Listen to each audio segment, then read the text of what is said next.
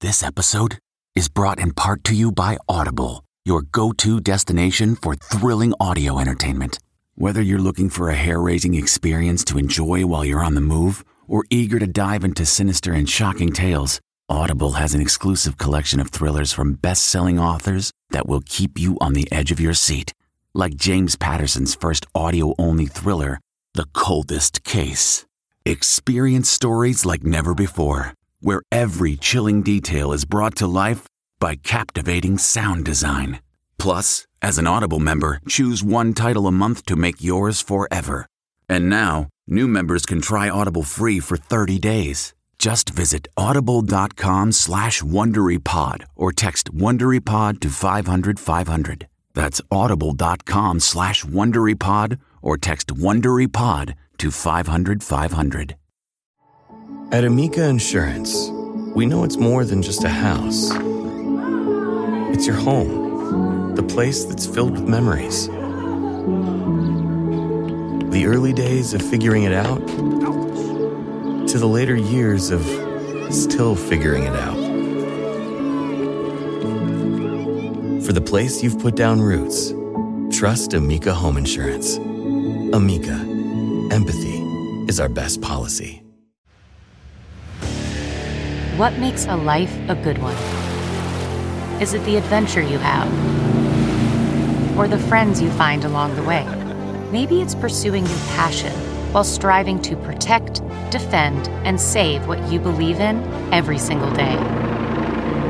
So, what makes a life a good one? In the Coast Guard, we think it's all of the above and more, but you'll have to find out for yourself. Visit gocoastguard.com to learn more. Tonight, train massacre, the Russian rocket attack on a Ukrainian train station, killing dozens at a place where thousands of women and children were trying to flee the war. The images horrifying and disturbing. The moment of impact. Tonight, the haunting stories of survivors as bodies lay among suitcases. The chilling message painted on the side of a Russian ballistic missile. And the evidence of war crimes. Plus, we'll preview the 60 Minutes interview you won't want to miss. Scott Pelley speaks with President Zelensky. What we're learning about intercepted communications between Russian soldiers and their parents. A moment in history. President Biden's victory lap and the moving speech from soon-to-be Justice Ketanji Brown Jackson. In my family, it took just one generation to go from segregation to the Supreme Court of the United States.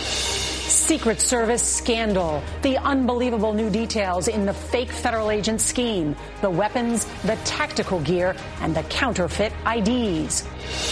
Oscar slap punishment. The Academy bans Will Smith. But what happens to his Best Actor trophy? And this just in, Smith responds. Tigers comeback, round two of the Masters, how the golf star is feeling. And on the road with a story of inspiration and never giving up on your dreams. This is the CBS Evening News with Norah O'Donnell, reporting from the nation's capital. Good evening, and thank you for joining us on this Friday night. Tonight, we start with breaking news out of Ukraine and what we're learning about the most recent Russian atrocity, a missile attack on a train station. Just tonight, President Zelensky says everyone involved will be held responsible. At least 52 people were killed and more than 100 others injured in the attack on a train station. Graphic video of the scene shows bodies lying among luggage, strollers, and stuffed animals. Ukrainian officials believe the two missiles were fired from Russian occupied territory in the Donbass region. Six weeks into the war, Russian forces have shifted their focus to eastern Ukraine as more suspected war crimes are revealed. In Chernihiv, north of the capital, the mayor says nearly 700 people were killed. Survivors describe the horrors during the Russian siege. Dozens of people were held captive in a tiny basement for weeks along dead bodies. It was so cramped that one man described tying himself to a wall to sleep standing up. We have a lot of news to get to tonight, and CBS's Deborah Patta will start us off from Kiev. Good evening, Deborah. Good evening. About 4,000 people had gathered at that rail station at the time of the attack to get onto trains to escape the violence. Ukrainian officials have repeatedly advised residents to leave Donbass as the war escalates, and we should warn you that this video is disturbing.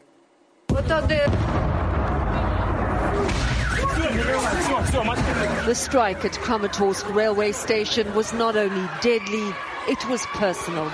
The Russian missile inscribed with the words, for the children. It's a central hub for civilians fleeing the war in the Donbass region. Among those killed, women, the elderly, and the very young. Another entry on the growing list of Russian atrocities. In liberated Bucha, the street was littered with graphic evidence of war crimes. But lawmaker Kira Rudik wants the world to know about the hidden crimes, a weapon wielded in secret, rape. It's a matter of power, it's a matter of terror, it's a matter of control that they are taking, uh, using it as a humiliation. Rudik is collecting evidence to take to the International Court in The Hague. In Bucha, at least five women came forward to share their stories with her including a mother in her 20s with a six year old son. They raped her multiple times in front of her, her son. And she said, I begged them to find a to find a place to hide my son so he would not be witnessing that. It was going on and on and on and on. For days. For days. I mean, that is just unbearable trauma. On communications intercepted by Ukrainian intelligence, you can hear a Russian soldier phoning back home, revealing those raped are often very young. I'm shocked at what's going on here, he said. A woman and a 16 year old girl were raped by guys in the neighboring village. Rudik heard a similar story when soldiers tried to rape a woman's teenage sister. She stepped forward, saying, Take me instead a, an elected Ukrainian politician say, I want to know their names and last names because I want them to be accountable. The targeting of civilians has become so frequent in this war that Ukrainian investigators are collecting evidence of crimes almost as they happen. And prosecutors say they are building a detailed case against Russia. Norah? Deborah Patta, thank you. Ukraine's President Volodymyr Zelensky detailed where his investigators got some of the evidence of Russia's war crimes in an interview with CBS's Scott Pelley for this Sunday's 60 Minutes. And they met at an undisclosed government building in Kiev. What evidence is there of war crimes across Ukraine? The Ukrainian Security Service has intercepted communications, he told us. There are Russian soldiers talking to their parents about what they stole and who they abducted. There are recordings of Russian prisoners of war who admitted to killing people. There are pilots in prison who had maps with civilian targets to bomb. There are also investigations being conducted based on the remains of the dead. Should Vladimir Putin be prosecuted for war crimes? Look, I, I, think everyone who made a decision, who issued an order, who fulfilled an order, everyone who is relevant to this, I believe they are guilty. Do you hold Putin responsible? I do believe he's one of them. You can watch Scott Pelley's full interview with President Zelensky Sunday on 60 Minutes. Let's turn now to the White House, where newly confirmed and soon to be Supreme Court Justice Ketanji Brown Jackson quoted Maya Angelou's poem, Still I Rise, during a ceremony on the South Lawn. The first black woman confirmed to the Supreme Court said, I am the dream and the hope of the slave. CBS's Weijia Jiang was there. As President Biden celebrated Judge Ketanji Brown Jackson, he noted the magnitude of the moment. We're going to look back and see this as a moment of real change in American history. Judge Jackson also recognized she was making history. It has taken 232 years and 115 prior appointments for a black woman to be selected to serve on the Supreme Court of the United States.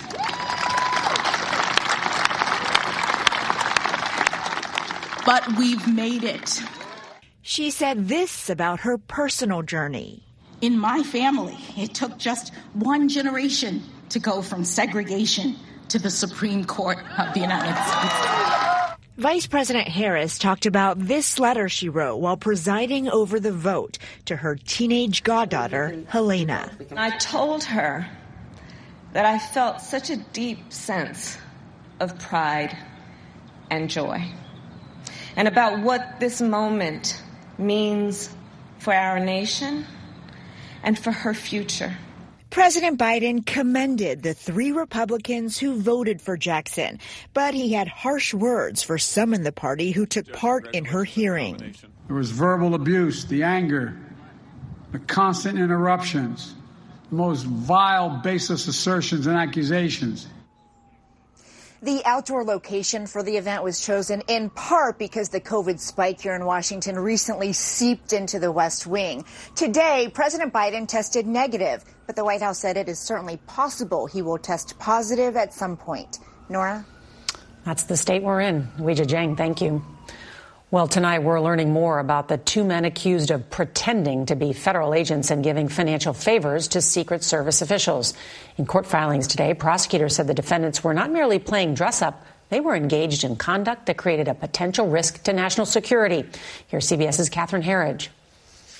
Appearing in federal court, the bizarre case of Aryan Taherzadeh and Haider Ali took a serious national security turn. With confirmation from court records, they compromised U.S. Secret Service personnel with access to the White House. Now suspended, Secret Service personnel assigned to the First Lady, the White House, and the Vice President's residence. Arguing the suspects are flight risks, the government filed evidence photos of multiple weapons, tactical gear, surveillance equipment, and tools for fake IDs, all seized from their penthouse and four luxury D.C. apartments in a building popular with federal law enforcement. An expired passport for Ali showed recent travel to Iran and visas for Egypt and Pakistan, and he told at least one witness that he has ties to the intelligence agency of Pakistan. While the claim is under investigation, the government said it must be taken literally and seriously. Prosecutors say it was all part of a scheme to ingratiate themselves with members of the law enforcement community, giving officers gifts, including rent free apartments and electronics. There were a lot of red flags. Tom O'Connor is a former FBI special agent. Is this a Secret Service failure? Anytime uh, any federal law enforcement, local law enforcement, state law enforcement uh, gets probed for intelligence value, that's a bad day. After his arrest, Taherzadeh volunteered to investigators that Ali funded most of their day to day operation, and he didn't know the source of the funds. And late today, a federal judge agreed to hold the two suspects until court reconvenes on Monday, saying he's never seen a case quite like this. Separately, the Secret Service has launched its own investigation into whether employees accepted bribes. Norah. What a story. Catherine Herridge, thank you. Well, nearly two weeks after Will Smith's slap of comedian Chris Rock, the Motion Picture Academy handed out its punishment. Tonight, we get reaction to his 10 year Oscar ban. Here's CBS's Jamie Yuccas in Los Angeles. Hope the Academy invites me back. Thank you. That won't be happening, with the Academy banning Will Smith from the Oscars and all other Academy events for a decade. Media critic Eric Deggans. What do you think about this decision? It was a tougher punishment than I expected. The ban comes after Smith slapped comedian Chris Rock. Oh, wow. In a statement, the Academy says the 94th Oscars were meant to be a celebration of the many individuals in our community who did incredible work this past year. However, those moments were overshadowed by the unacceptable and harmful behavior we saw Mr. Smith exhibit on stage. During our telecast, we did not adequately address the situation in the room. For this, we are sorry. Smith says he's sorry too after taking heat from Hollywood as well as fans. He resigned from the Academy one week ago. I wonder if they didn't backfire a little bit. They couldn't suspend him. Uh, he already resigned. So they had to do something that was more impactful. Uh, short of taking away his Oscar. He still faces the judgment of moviegoers. His films have grossed more than $4 billion in the U.S. and Canada alone. His favorability ratings have dropped. I think what Will Smith has to do is to prove that he's not secretly a toxic person Will Smith gets to keep his Oscar for now, but what we don't know is whether he can be nominated for future roles and whether he can appeal the ban. Late today, the actor released a statement saying he accepts and respects the Academy's decision. Norah? Jamie Yuccas, thank you. And day two of Tiger Woods' comeback got off to a rocky start with bogeys on four of the first five holes at the Masters. Still, we all want to know, will the golf superstar be around for the weekend? Well, CBS's Jim Axelrod is at Augusta National with the latest. Now driving, Tiger Woods. Strong winds added another degree of difficulty today to the physical challenges Tiger Woods is facing. Four bogeys in his first five holes for Tiger Woods. His Superman turned underdog story that's captivated the patrons at Augusta National. The sport of golf is better when Tiger Woods is good. Has also hiked demand on secondary ticket sellers like StubHub by 20%. He's been mesmerizing us for years, showing Ed Bradley his skills in 2006. but it just may be nothing Tiger Woods has done has generated more electricity than what's going on this week at Augusta. Wow. What a shot from Tiger Woods. Michael Bamberger is a senior writer for golf.com. Well, I think the intensity that we're all feeling about Tiger Woods playing well in this tournament, it actually has very little to do with golf. It has to do with the fact that we don't want to let go of a iconic hero in our lives. Tiger struggled more today than yesterday, but he rallied on his second nine and will now make the cut and play this weekend and that is going to add to what's already been a magical week here at Augusta. Norah? Ah, great news. I will be watching. Jim Axelrod, thank you. the comfort of your favorite seat is now your comfy car selling command center, thanks to Carvana. It doesn't get any better than this. Your favorite seat's the best spot in the house. Make it even better by entering your license plate or VIN and getting a real offer in minutes. There really is no place like home. And speaking of home, Carvana will pick up your car from yours after you finalize your offer. Visit Carvana.com or download the app and sell your car from your comfy place.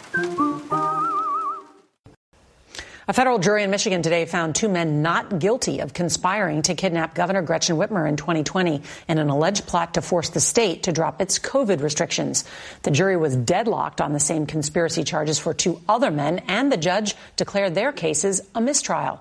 The defense teams had argued that the government used FBI informants and undercover agents to entrap the men into the alleged plot. The dangerous heat wave that's been gripping the West is finally easing up. More than two dozen record highs were hit today in California. It will be much cooler tomorrow. Meanwhile, it will feel like winter across the central plains on Saturday with frost and freeze alerts in more than a dozen states. A half a foot of snow could fall in the mountains of West Virginia and North Carolina. All right, it was a giant leap for space tourism today. SpaceX launched three businessmen and their retired NASA astronaut guide to the International Space Station. The civilian crew from the U.S., Canada, and Israel reportedly paid $55 million each for a seat, and they will spend eight days in space. That's expensive. We end this week, as we always do, on the road. And this one is special. CBS's Steve Hartman found a story of dedication and perseverance that hits close to home. You're welcome to listen in, but I chose this week's story mainly for an audience of one. This 12 year old named Ted. Yes. Ted is my nephew. Very hard. And he says sometimes his blindness feels insurmountable. I see. I thought like I was doomed. that, that, that does sound a little immature, but. A woe is me kind of feeling? Yes. I really want to be like everybody else sometimes, you know. And that's why, when I heard about this drag racer attempting to set a new world speed record, I thought Ted and others like him had to meet the driver. In 2012, Dan Parker of Columbus, Georgia got in a crash. He suffered a traumatic brain injury so severe it blinded him. I never imagined I'd be back in the seat of a race car. But I've been a racer my whole life. I just had to figure out another way to do it. A machinist by trade, Dan got adaptive equipment so he could make parts. And then designed this entire race car. Everything in this car? Yeah, pretty much, yeah. That just amazes me. What does he look like? mustache and a beard. I have a mustache. You have a mustache? See? Whiskers. I hope nobody sees them. Oh, don't worry about it. That won't be an issue. Anyway, back to our story. Last week, Dan and his crew came here to Spaceport America in southern New Mexico to attempt a Guinness record. Fastest car driven blindfolded. Of course, no blindfold was needed. But he did have a special audio guidance system and, for safety purposes, a sighted driver next to him, hands hovering over the steering wheel just in case. It wasn't necessary. Dan went 211 miles an hour, set a record, and more importantly, an example. Ted, I want you to know that blindness is not what is stopping you. Surround yourself with believers and go for your dreams. You can make excuses or make it happen. Dan says inspiring the Teds of the world is the main reason he did this. And if my nephew is any indication, it was well worth the drive. If he can do that, well, then I think I could easily pursue my dream. Steve Hartman, Wait, wait what about flying a plane? CBS News, on the road. That's exactly what I wanted to come from this. Go for it, Ted. We believe in you.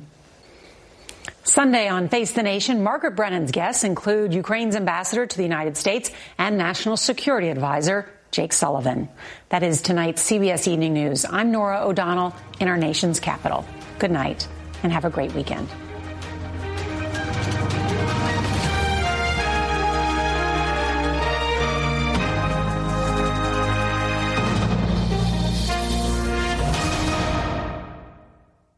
Why? Why? If you have T-Mobile 5G home internet, you might be hearing this Why? a lot. Why? Every time your internet slows down during the busiest hours. Why? Why? Because your network gives priority to cell phone users. Why? Good question. Why not switch to Cox Internet with two times faster download speeds than T-Mobile 5G home internet during peak hours? Okay. Stop the whys and visit cox.com slash 5G home for details. T-Mobile prioritizes certain T-Mobile phone users over home internet users during times of congestion.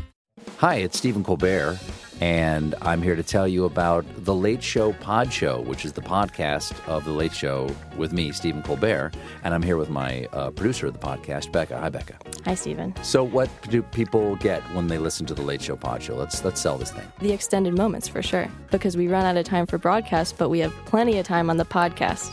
It's kind of like being a live audience member of the show because you get things that no one else hears.